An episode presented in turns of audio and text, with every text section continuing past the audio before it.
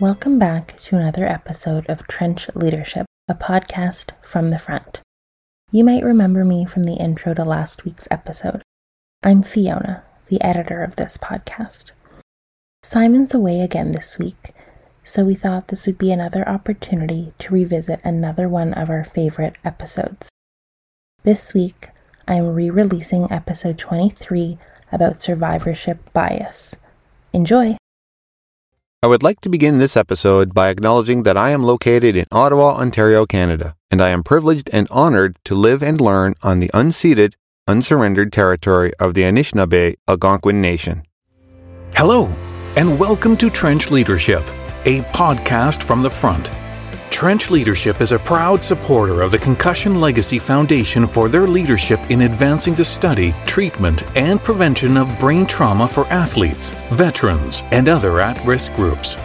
Trench Leadership, a podcast from the front, is a show for emerging leaders of all professions that offers advice, inspiration, and practical tools from a diverse breadth of leaders who have made the mistakes, had the triumphs, and are still learning along the way. Here's your host, Simon Cardinal. Hi, everyone, and welcome to another episode of Trench Leadership, a podcast from the front. Let me ask you when you hear the term survivorship bias, what's the first thought that comes to mind? I've asked this question to a lot of my colleagues, and the most common response I receive is that people think it's about personal or professional survival stories to help them make informed decisions. And while this is a great answer, this is most definitely not what survivorship bias is about. In my opinion, survivorship bias is one of the most vital biases that emerging leaders need to understand if they want to be truly open minded with their leadership decisions. And so, in this episode, you'll hear from me, Simon Cardinal, your host, where I'll talk about the basis of survivorship bias and then provide some examples of survivorship bias in action. You'll learn how to see this bias in yourself and your team and then you'll hear about how to use this bias to yours and your team's advantage, making everyone more efficient. Now, normally this is the point where I'd say I'll be quiet to let the guest or guest introduce themselves, but it's all me today, so let's just jump right in. As I mentioned earlier, survivorship bias is really one of the most vital biases that emerging leaders need to understand if they want to make truly open minded decisions. And the reason for this belief is simply because if we as leaders want to profess that we are open minded and impartial in our decision making process, we need to be able to see and understand our own biases. The challenge with this introspective view is that sometimes we are afraid of the answers we might see inside ourselves. And that in turn could blind ourselves to the truth of our choices. Here's the thing at its very core, survivorship bias is a kind of mental model where people tend to only look at what has worked in the past and use this as a metric for future success. But what about all of those stellar failures that we've experienced? Is there really nothing for us to learn from all of these failures? In his book, The Fifth Discipline The Art and Practice of the Learning Organization, Peter Senge 2006 stated mental models are new insights that fail to get put into practice because they conflict with deeply held internal images of how the world works. Images that limit us to familiar ways of thinking and acting. What Senge is saying is that we are limiting our scope of decision making options if we are openly keeping our attention only on the way things have been done in the past because we happen to know that they work. And it's this train of thought that holds us back from being receptive to different ways of viewing and conquering challenges. The difference between survivorship bias and mental models, according to Donahue 2018, is that survivorship bias describes our tendency to focus on the people or things that have passed some kind of selection process, whereas mental models are beliefs that we hold close to ourselves, often preventing us or discouraging us from acting. I'm bringing this up because, yes, there is a fine line between the two, and it ultimately comes down to how we choose to look at things and whether or not we want to act on our choices. And survivorship bias is not a new concept. In fact, it was first recognized in 1943 by Abraham Wald, a Hungarian Hungarian Jewish mathematician who is credited to being the father of survivorship bias. In this time frame of World War II, the Allies, specifically the Allied air forces, were incurring casualties and material losses at a horrifying rate. And so the US military created a think tank tasked with finding the optimal methods to increase the survivability rate of Allied aircraft. The think tank started by considering defensive options, and one of these options was to find the best places to install the armor on the aircraft, and you guessed it, Abraham Wald was part of the team. The light bulb moment for the team came when the engineers were damage mapping the aircraft that returned from the raids. The prevailing logic at the time was to add armor to the most affected areas, thus providing more protection for the aircraft, and in theory, they should return safely. But here's the thing Wald countered that the team needed to add armor to the areas that appeared to have had fewer hits, specifically the engines, because it was likely these were the areas that forced aircraft to fail when damaged and subsequently forced the aircraft to crash. Are you beginning to see the survivorship bias in this example? The team was so focused on the aircraft that made it back, or the wins, that they lost sight of what the downed aircraft or the failures told them. My all time favorite leadership coach is Margaret Wheatley, and I'm going to refer to her by her first name because I like to pretend that we are besties. Anywho, in her book Leadership in the New Science 2006, Margaret perfectly sums up how we can combat survivorship bias by offering that the benefits of recognizing that if we embrace our despair as a step on the road to wisdom, encouraging us to sit in the unfamiliar seat of not knowing and open ourselves to radically new ideas. If we bear the confusion, then one day, the story promises, we will begin to see a whole new land, one of brilliant illuminations that will dispel the oppressive shadows of our current ignorance. I don't know about you, but wow, do I ever love her wisdom. I mean, don't even get me started on her book titled Perseverance. Hi there, it's Glenn, the voiceover artist. I'm back, and you guessed it. If you're hearing me, that means we're at the midpoint of this episode. Do you have a topic that you feel would benefit from emerging leaders? Then send us a note at simonk at trenchleadership.ca and if your topic is used on the show, you'll be invited as a special guest host for your episode. Follow Trench Leadership, a podcast from the front on Instagram, LinkedIn, Facebook, and Twitter. This podcast is made possible by listeners like you. And if you feel we've earned it, please help us grow our following by leaving a review and sharing the episodes on your social media platforms. And now, back to the show.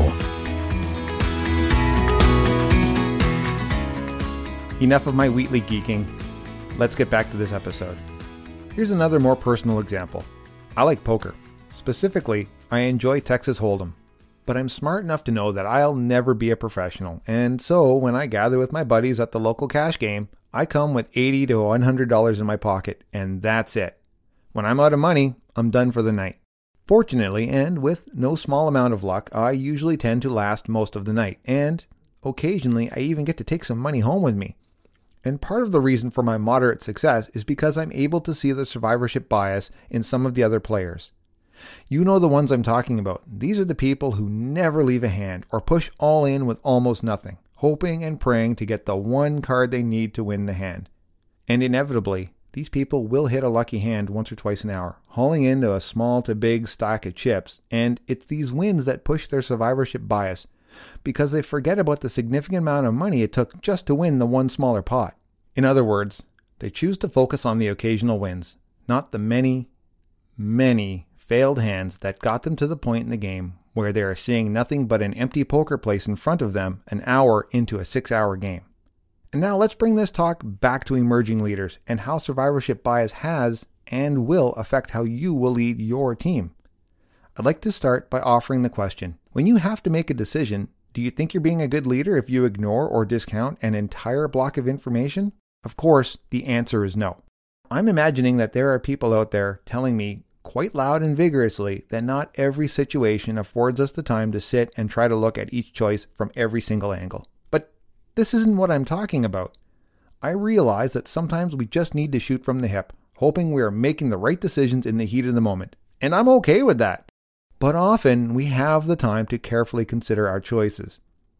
And in these moments, I'd like to offer that you not only look at what has worked in the past, look at what has failed and why. You've heard me say it many times over many episodes. Leadership without passion limits the depth of our vision. And it's in these moments when we are passionately leading our teams that we can choose to see beyond the wins, that we can see the benefit of looking at our failures with our wins to guide our decisions. I mean, leaders want to win, and they never, ever want to fail. We don't even want to think about failing, much less analyze these failures. But one of the great things about survivorship bias is that once you start seeing it, you can also begin to have a better and deeper appreciation for your failures and how they can help you guide your evolution. You can start to see the failures as positive ways to learn, eventually, hopefully, removing the fear of failure.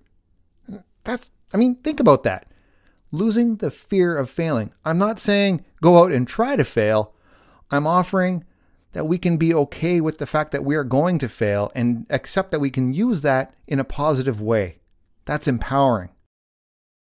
Not only do leaders not like to fail, we also have this tendency to look at other leaders and assume they've never failed at decision making either. Donahue 2018 used the entrepreneurship examples of people like Bill Gates and Mark Zuckerberg to remind us that the statistical odds of achieving this level of success is eclipsed by the massive amount of people who've failed. Further, during his research, Donahue found that our society has built up so much of a need to focus on wins and successes that it's hard to even use Google to find direct links to people's failures. Go ahead and try it. Type in people who failed in business. The first hits won't be about people who failed. You'll find links to famous people who failed, but eventually succeeded. I'm not trying to say that you should accept that you will fail. Well, no. Actually, you know what? That's not true. This is exactly what I'm saying. Accept your failures and use them to your advantage. Learn from them. Let your experiences in failure and success guide your decision making process. And as an emerging leader, when you're new to having to make team related choices, take into account what has worked and didn't. Don't let your bias of what has worked in the past be the easy route to your choices. The Royal Canadian Air Force, or the RCAF, as you'll hear me call it from now on, is renowned as having one of the strongest and most influential airworthiness safety programs in the world. And the strength of this program comes from the culture that has been cultivated over many years of learning from failures. The first step in this process goes all the way back to basic maintenance practices. The RCAF has a clearly defined rank structure just like any other military entity, but when it comes to maintenance procedures, it's not the highest ranking person who wins every maintenance related debate. In fact, the organization's culture is such that the most experienced people, regardless of their rank level, are encouraged to offer their suggestions because their experience will help with understanding what might work and what has failed. In other words, the RCAF counters survivorship bias by building a work environment which encourages everyone to look at and openly discuss the failures and the wins to ensure all options have been considered. Now, imagine if you were an emerging leader and you were listening to a kick ass podcast episode about survivorship bias and how you could use this knowledge to the advantage of you and your team. Hmm. Hmm. This provides a great segue into the next point, and that is to not let your biases reject this junior team member's idea simply because you've heard it before. Or more their proven methods have worked. Or the idea seemed too radical. Or you think their lack of experience or knowledge will prevent them from contributing, etc., etc., etc. And if you're saying to yourself that you would never do this to a junior team member, you're lying to yourself. We all do it and don't even realize we're doing it. Part of our reaction to quickly dismissing a junior member's suggestions is because we tend to believe that as leaders we are expected to have all of the answers. But also, junior team members are, well, junior, and they very likely haven't been afforded the experience to chalk up enough wins to know what has worked in the past. I'm going to pause for dramatic effect here. Hmm. Now that we've established our survivorship bias and how we unconsciously apply it to our junior team members, the question becomes how can we stop ourselves from pushing this bias on our team members and ensure that we're being open minded? I offer that you can ask yourself how you felt when you were disregarded or almost laughed at when you suggested something. And then, how did you feel when your idea was genuinely considered, or even better, when it was used? There's nothing like knowing that you were heard and that's all part of it. Understanding that as a leader, if we look at all sides of it, yes, ultimately we have to make that final decision. But those new people, just because they're brand new, doesn't mean they don't have anything to bring to the table. Sometimes that lack of experience is the thing that helps us open our mind and say, okay, this worked. Maybe this didn't work, but maybe we can look at, at this again. Who knows? But that lack of experience is not the thing to hold the team back. That lack of experience might be the thing to help everyone see things from a different perspective or see things again. Sometimes we need that. And so, asking these introspective questions will hopefully remind yourself that new ideas or ways of seeing how to succeed can be achieved by people without tons of experience and wins under their belt. And as an emerging leader, we can very early on in our careers have a direct influence on our team members and how we can all achieve success by looking at both our failures and our wins. My final point is that if leaders, in other words, you, can recognize survivorship bias exists within yourself and your team, then you will be viewed as more effective. Kouzes and Posner 2017, in the book titled The Leadership Challenge How to Make Extraordinary Things Happen in Organizations, offers that the more frequently that people see their leader searching outside the formal boundaries of his or her organization for innovative ways to improve, the more strongly they agree that their leader is effective. And who doesn't want to be known as an effective leader? Well, that's it. That's survivorship bias, and that's a wrap from the front.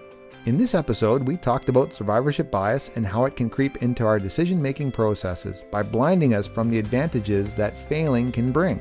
We heard how to recognize survivorship bias in our decision making plan and then to use the knowledge of our bias to our advantage so that we can make ourselves and our teams more effective and efficient.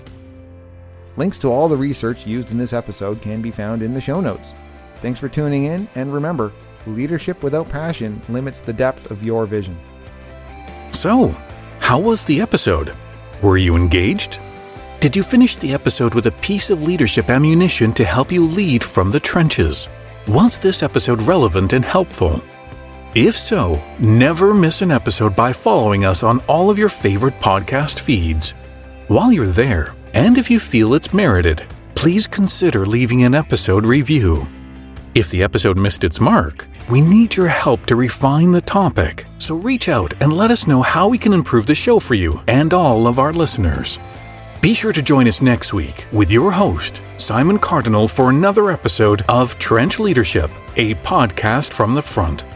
A proud supporter of the Concussion Legacy Foundation and Project Enlist. Episodes produced by iGlen Studios. Music provided by Ashamaluev Music.